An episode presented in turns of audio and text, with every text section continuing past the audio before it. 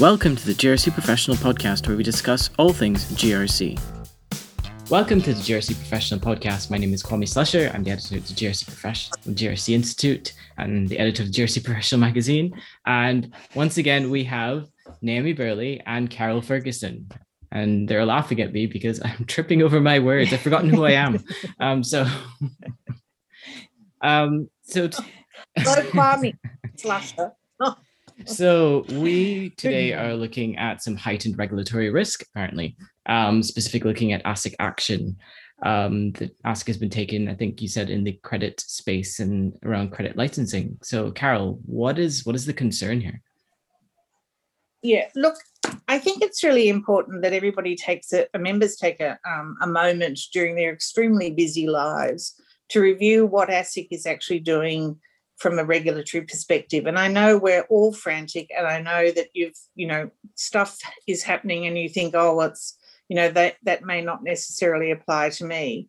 But a lot of it's about the themes. And I think that today um, I'd like to go through some thematic work that ASIC is doing and the implications that it can have for your business in terms of the reviews that you might want to think about um, and how it is that you're going to progress in the future because I think if ASIC's working on some of these rats and mice cases, then it's it's a matter of time before it's going to get up to the big boys.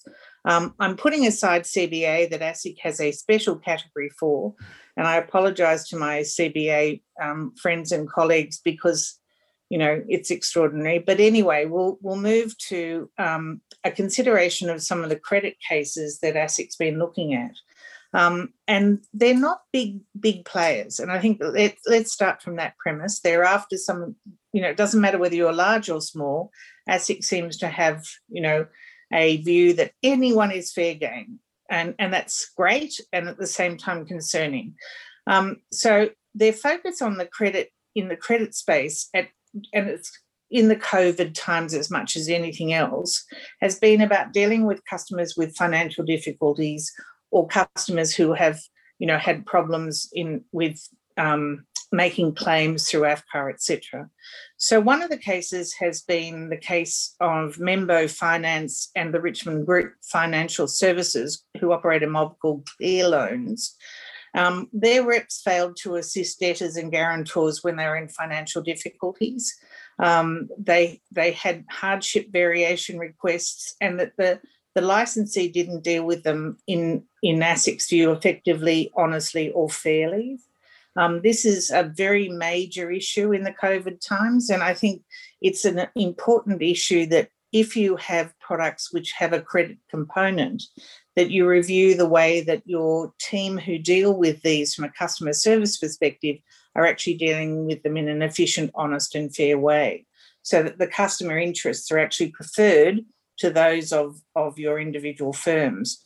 So ASIC is seeking civil penalties um, in this case and declarations and injunctions. And, and it's listed, um, was listed for the 12th of the 4th. I've yet to see the update on and I apologise.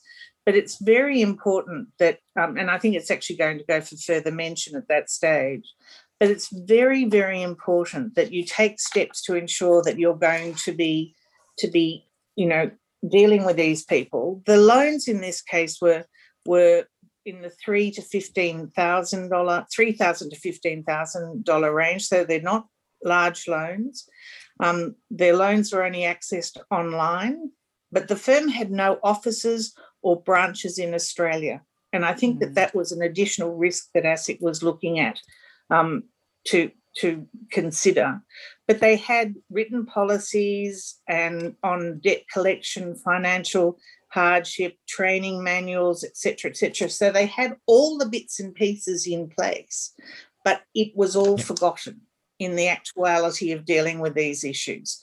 So, but there were only 39 issues instances where they failed to provide appropriate assistance. Now, 39 is not a lot. Now, if you have a very large organization and you are dealing with, you know, innumerable numbers of customers, you need to be aware that ASIC doesn't view size of the of the um, impact as being a major issue anymore. Um, it used to be that ASIC would say, well, if it doesn't affect a th- more than, you know, if it only affects a thousand customers and you have a million customers, then that's okay. But it doesn't look as if that's applicable anymore. So Well- even a small number is going to be relevant. Yeah, and I would have thought post Royal Commission that that's, you know, that may be the shift that we'll see generally because if anything was highlighted in, in the Royal Commission, they were they weren't worried about volume. They were worried about every single individual story, and I think that's where they shifted the focus for all the regulators, in my opinion. Yeah. And, and I certainly think that when people are dealing with their breach reporting um, uh, policies, they need to really go back and have a look at it because certainly the old way of just saying, well, you know, it's small, it's a vestigial problem, there's only a few of them, it's only one advisor, it's only one this, it's only one that, is not going to apply in the future. Mm. And ASIC is certainly wanting people to tighten up literally from the ground up. Mm. And, And the thing- have one one client affected in ASIC's view, that's important. Yes, the thing I'd be concerned about too, from a compliance perspective, is if you aren't notifying those single incidences, that when ASIC come in, you know, if say the 10 person makes a complaint or they find out about it somehow and they come in, they find there's been 10, then to all intents and purposes, ASIC can turn around and say, well, it's a systemic problem then, isn't it? And you get Yeah. hit with a bigger stick. Yeah. And and the sticks that they're after are very big sticks indeed. I mean, if they're after pecuniary pe- penalties, these are per contravention. And so it's really important that people realise that it can it can accrue very mm. quickly. to an Racking up very quite a bill. Well, I mean, the Austrac example for, is, you know, is one which must be applied here because in Austrac, in Austrac, at Aus, sorry, at Austrac, they use it on a contravention basis rather than on a holistic problem, and and certainly ASIC's saying, well, you know, there's money for jam here, Mm. so so let's look at how we can do it on a on a per contravention basis. The next one I, I'd like to sort of draw your attention to is the Urban Commercial Group, who also had a credit license. But what they failed to do, which was really interesting, was to comply with that AFCA's rules and, and in fact, to indeed have their membership of AFCA appropriately undertaken. So this is saying Af, um, ASIC will completely back up AFCA. If you are required to have an AFCA membership, you must have it. It must be in good standing all of the time. But most importantly, you must comply with their rules. So again, this is an opportunity for, for members to go back, look at how AFCA is being applied within your organisation, the rules, and to say, are there opportunities here for us to tighten the rules, do a review, etc. Because if AS- AFCA's looked, sorry, if ASIC's looked at one instance, I assure you they'll be looking at others. Mm. So it's really important that that you would at least address from a, a review perspective how your organisation is dealing with AFCA and indeed whether it's applying the AFCA rules in the way it's treating its customers. So that means all of your letters, your PDSs, etc., your website, um, all need to, to have the appropriate information. Mm. Um, and the last one on the credit um, was, um, oh, sorry. Um, this is no, this is not a credit one. This is a a advisor, Jenna Olson Thorne, and she failed to comply um, with ASIC direction. Um, and she deliberately avoided compliance with an EU. Now, that's a really, um, dare one say, gutsy call. I was going um, to for say. any- anyone to do to fail to comply with an EU. And of course, GRC me- uh, members would not do anything as silly as that. But it came down to the conflicts of interest between the customer and the plaintiff. And again, this issue of when you're dealing with credit matters, you have to make certain that the interests of the customers are preferred because you cannot argue it otherwise. Because if you have a license, that's one of your requirements. This came home in, uh, dare one say, bright technicolor for TAL Life. And this was one that was raised during the Royal Commission as well as an example of an insurance failure. Um, it was a, a breach of utmost of the insurer's utmost good faith obligations. And this comes down to the equitable principle that you can't um, argue that somebody's done something wrong if you yourself are doing something wrong. You have to have clean hands, as we all know, the lawyers, and if not, that's the obligation that you must not go and, and ask the courts to do anything for you or a certain obligation if you yourself are not doing the right thing. So in this case, TAL um, were told the consumer that they were in breach of their duty of utmost good faith to TAL in relation to certain medical um, obligations. But in fact, the court held that it was TAL that had breached the duty, and and so that they were given um, a penalty, which was quite significant. And it was sorry, the penalty is yet to be determined, but the court has actually held that that's the case, that TAL has now breached um, its own obligation. So TAL's out there saying to the customer, gee, you're a naughty person, you have to pay us back money. And in fact, the person who was indeed naughty was not the customer, but it was TAL. So it's it's an interesting one. These ones do not come up very often, and I cannot think of us of another instance where the insurer has been held to be in breach of its obligation of good faith vis-a-vis a customer who they're asserting is mm. has breached their obligation. So from that perspective, it's a very interesting one. The penalty is yet to be determined. As I said, the um, judgment was just a week or so ago, and and so if you can just keep an eye on it, members, um, we'll try and update you as well because I mm. think this will be one where it will be interesting.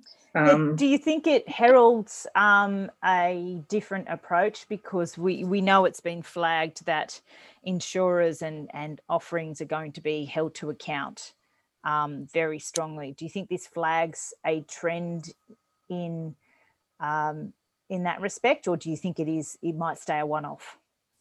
No, I don't think it's going to be one off. I think what's what's now going to happen is that um, insurers are going to be held to account um, it, you know, all of the recent um, floods and fires and mm. so forth have demonstrated that sadly there are instances where insurers are failing to do their what they should do in respect of their obligations to their clients. They're not mm. paying. They're delaying on paying mm. claims.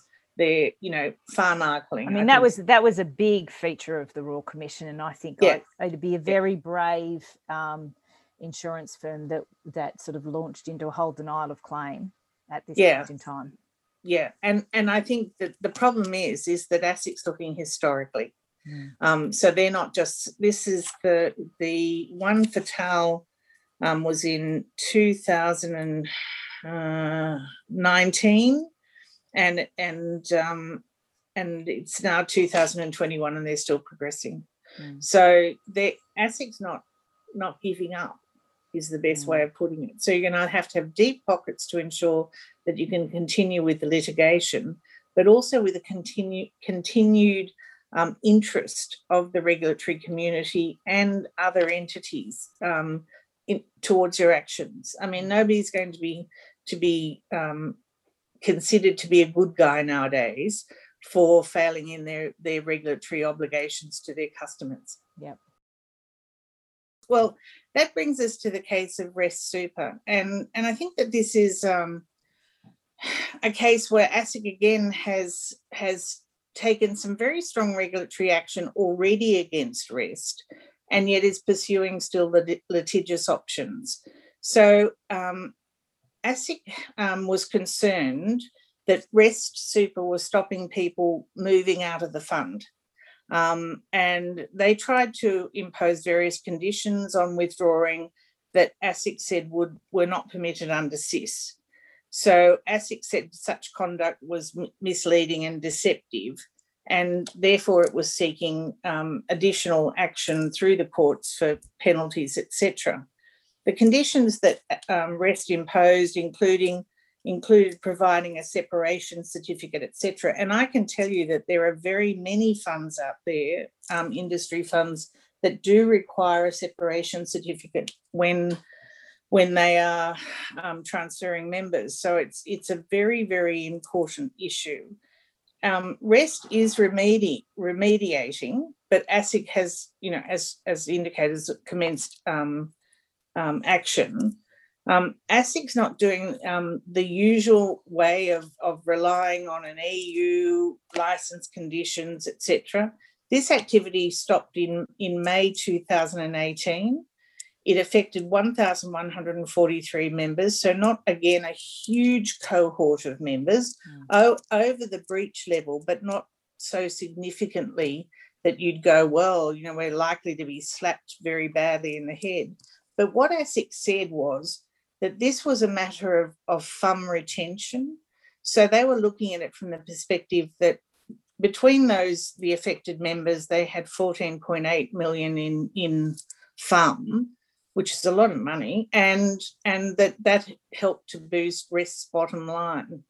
So it's it's an important case from the perspective that you know when you look at oh and they also interestingly um, argued that the failure to move the, the funds um, meant that some individuals um, had substantial um, emotional distress and, and confusion, which is extraordinary that you've got a, a regulator arguing what is actually tortious liability issues.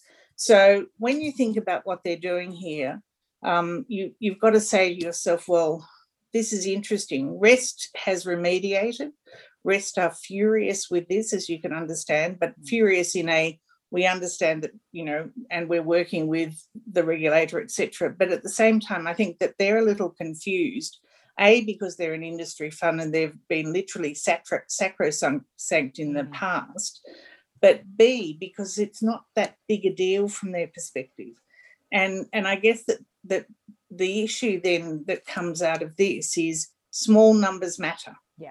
And and so whilst it may not be a big deal to you regulate the regulator is now looking at it as a big deal. Yeah. Um, if only one customer is affected that's a big deal so i think that that's that's you know a very mm. important um, message from the whole thing. I think so. It continue like like we were saying, it continues that theme from the Royal Commission that every single story was important. Yeah. And if someone can tell a compelling story, you need to do something about that. But yeah. I do find it interesting that even though they've done something about it, they're still getting whacked. Yeah, and, and that's that's the the concern that I have that you've you've got um, considerable remediation. They've got independent experts in, etc., etc., etc and that's not enough yeah or whether um, that's the other the other piece in the puzzle you know the key messages we got out of the royal commission was that all of the actors in the play needed to lift their game yeah um, you know that that was the take home um, yeah. so maybe this is just ASIC going right well Haynes said we still need to do our job so even though you've done bits and pieces we're going to go and do our job well i think that the the message is a little confusing from my perspective is if an entity undertakes a thorough review of their compliance and risk structures and, and comes across deficient matters, um, it used to be that you could have a very sensible discussion with ASIC, um, report the breach, do the remediation, etc., because you were a good faith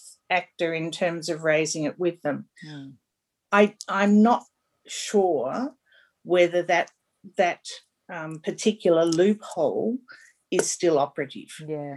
And, and I guess that that's the concern I've got. I still think that everybody should be doing what they can to identify breaches, etc. Because otherwise, look, they're going to be coming, and and you know that, mm. and so it's really important that you take action to make certain that you have addressed any issues that that may be of concern. Yeah. But unfortunately, you cannot rely on the fact that ASIC's going to give you the get out of jail free card mm. if you come to them in good faith.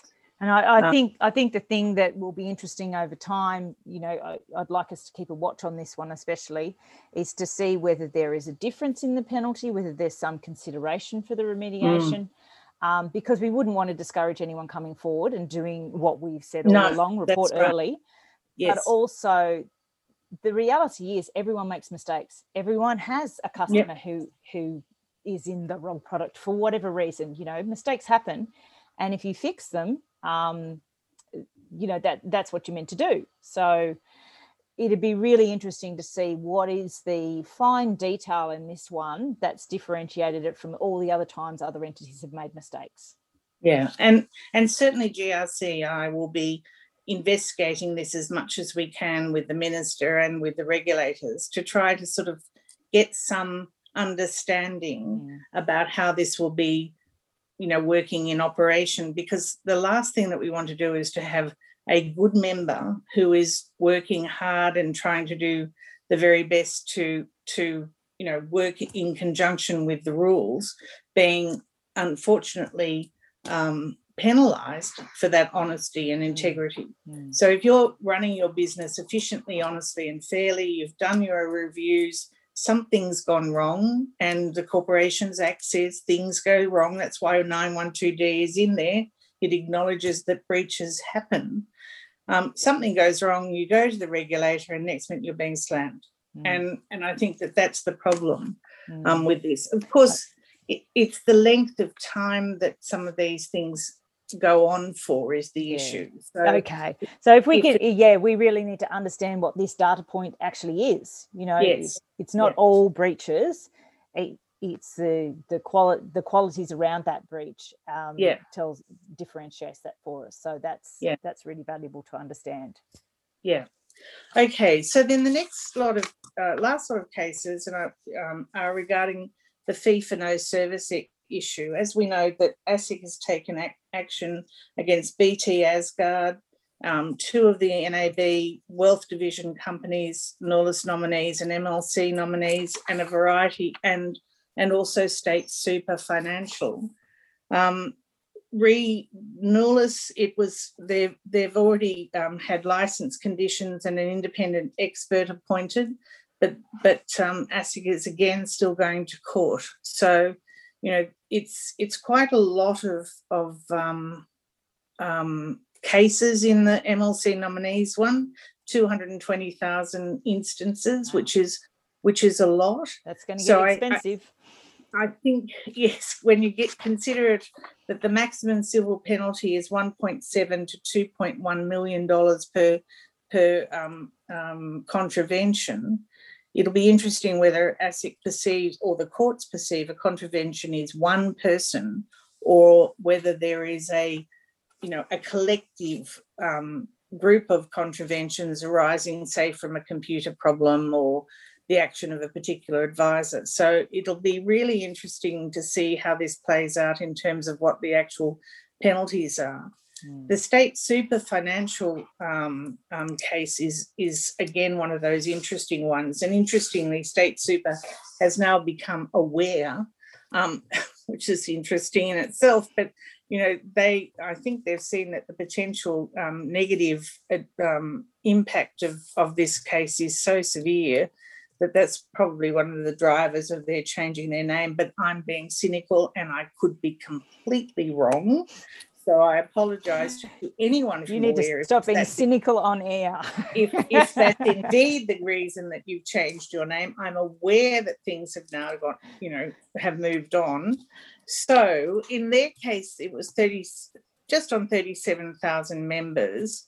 Um, and and there was fee for no service. It was clear, you know, they just didn't get the service that they were required in terms of of a um, portfolio review. Um, ASIC has asserted correctly that there was a defective PDS and the customer um, um, communications were um, inadequate.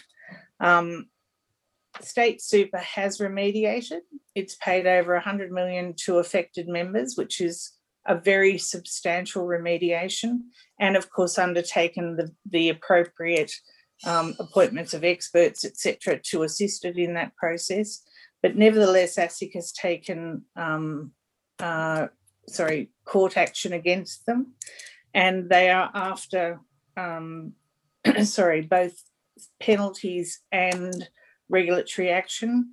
Um, it's before the courts again on, in April, and so we, this is another matter that we need to to watch because I think that the reality is is that this is another example of an industry fund, and it demonstrates unequivocally that ASIC will take on anyone now.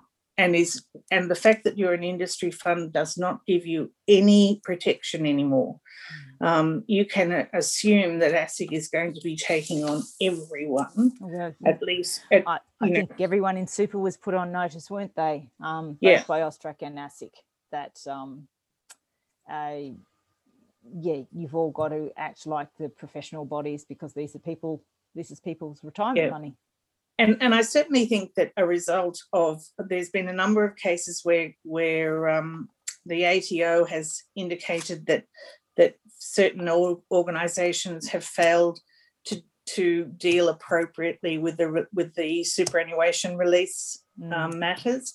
I can um, see in the future yeah. that there will be another group of cases relating to to the failures in the superannuation mm. release area whether it's to in, impede release of super or to release it to people who actually weren't entitled. Yes. And, and I certainly can see that there will be a very large number of cases, more than one, um, mm. which mm. are going to be happening in that space. So it's kind Definitely. of hold Well, Austrac flagged yeah. that at the AML and Financial Crimes Forum, didn't they? Absolutely, the, the they did. Amount and, of fraud matters around that. Yeah, and alone. I certainly think GRC members really must go and have a look very carefully at what happened in relation to COVID early release of superannuation. Make certain that perhaps you work with your internal audit team to put that on their review um, for, for the upcoming year, mm. um, to make certain that at the very least there has been some integrity in relation to the review, so that if you were to be asked the question by either Austrac or ASIC, that you actually have the appropriate information yeah. for them. Yeah, and and to give our members credit, this was certainly something that they flagged very very early in our um in our discussion groups that this was a concern and you know what measures they could possibly put in place to ensure that they manage those risks. Yeah. So from my perspective, it's just a matter of being careful and cautious at the moment. Mm. Um, please do all the reviews that we've talked about to ensure that everything within your organization you've actually put your your to the extent possible having regard to your resources you have looked over the areas that asic is looking at but but be careful and to remember that one breach can in fact mean that the whole of your organization can be subject to review mm. and and that's the concern that i have so it's really important um, that people are very careful in how they do things because bringing in an independent expert in relation to one matter can mean that if that report is a negative one, that ASIC can extend their their um, review to other matters. And, so and it's expensive. and it's hideously expensive. I mean, over a million dollars is generally the sort of starting point for an independent expert. So you need to be very careful to make certain that you're doing the work now that you can spread the word with your directors and with your management teams that you know um, this is a time when when being careful really does matter. Mm. And and just because it's one person is not enough anymore. Yes i, I think that's a very important thing to include on your your board briefings uh, any of your compliance papers going up at yeah. the moment that they might look like odd little cases for small players out there that bear no relevance to your organization but there's a very clear message buried in there yeah and certainly who at the breach assessment group and our, most organizations have you know a couple of people review breach assessments to determine whether they go to ASIC. Speak very carefully with those, those folk to ensure that they understand that the old rules in relation to quantity are really have been thrown out the door at the moment. Mm. And I doubt whether they're going to come in. I think the Royal Commission showed that not that there was a capriciousness um, in financial services licensees, it's just that they went, well, a million customers, a thousand people being affected, it's de minimis and we don't have to worry. Well, it's a matter now where you do worry. Yeah, and, and look, let, let's be honest, it didn't spin well at the Royal Commission and it's not no. spinning well now. No, that's right. And the trouble is, is that you know it could be your grandmother or, or your auntie or mm. your brother or your sister who are in that one thousand. And that's the more compelling and message that, that's coming from the regulator. That's the problem. You know, you can't just assume well it's a thousand people; they don't matter. um, because of course they do. And and ASIC is is of the view that remediation is not enough. Mm. And whereas in the past we would have all said, well, we've remediated, we don't necessarily have to tell ASIC because the quantum is so small, not enough. Yeah. And certainly, I think having um, robust discussions, if you have an appointed ASIC supervisory person, is a is a very important thing. Talk to them about their their views on breach reporting, so that you know you can understand where they're coming from. Um, attend ASIC forums so that you can ask the hard questions. Um, attend GRC fora with with regulators so you can ask the hard questions. Now is the time to do it because we re- it's a new playing field and there are dragons out there and we don't know where they are sometimes i don't think so mm. it's a it's a matter of really trying to sort of find what country we're in and finding a new way through it excellent well you know used in a bit of imagery earlier where you talked about bringing things into bright technicolor so i'm going to stretch that a little bit with another more dated reference of i hope that we adjusted the rabbit ears on the top of your television to make things more clear for you uh, in yeah. terms of that regulatory risk. Good title for a podcast. Exactly. Yeah, yeah. don't just don't adjust the the, the remedies. Yeah. Yeah. Uh, yeah, I, yeah. I feel like we might have a bit more to go here. Obviously, this podcast is probably a bit of a long listen for everyone at the moment, but I think there might be more to investigate here. And I don't know if maybe there needs to be a, a part B to this. Um, I think certainly once the the case has gone that little bit further, yeah. I'd really like to to pull out what are the nuances here. What was the point that ASIC's trying to make in some of these yeah. examples? Because I think they're carefully picked, um, because there are obviously single incidences all over the place. Like we said, everyone makes mistakes. So why these ones? And what's the what's the real jewel in this data that we can take a little bit further? This podcast was a production of the Governance, Risk and Compliance Institute and the music was produced by Rob Neary.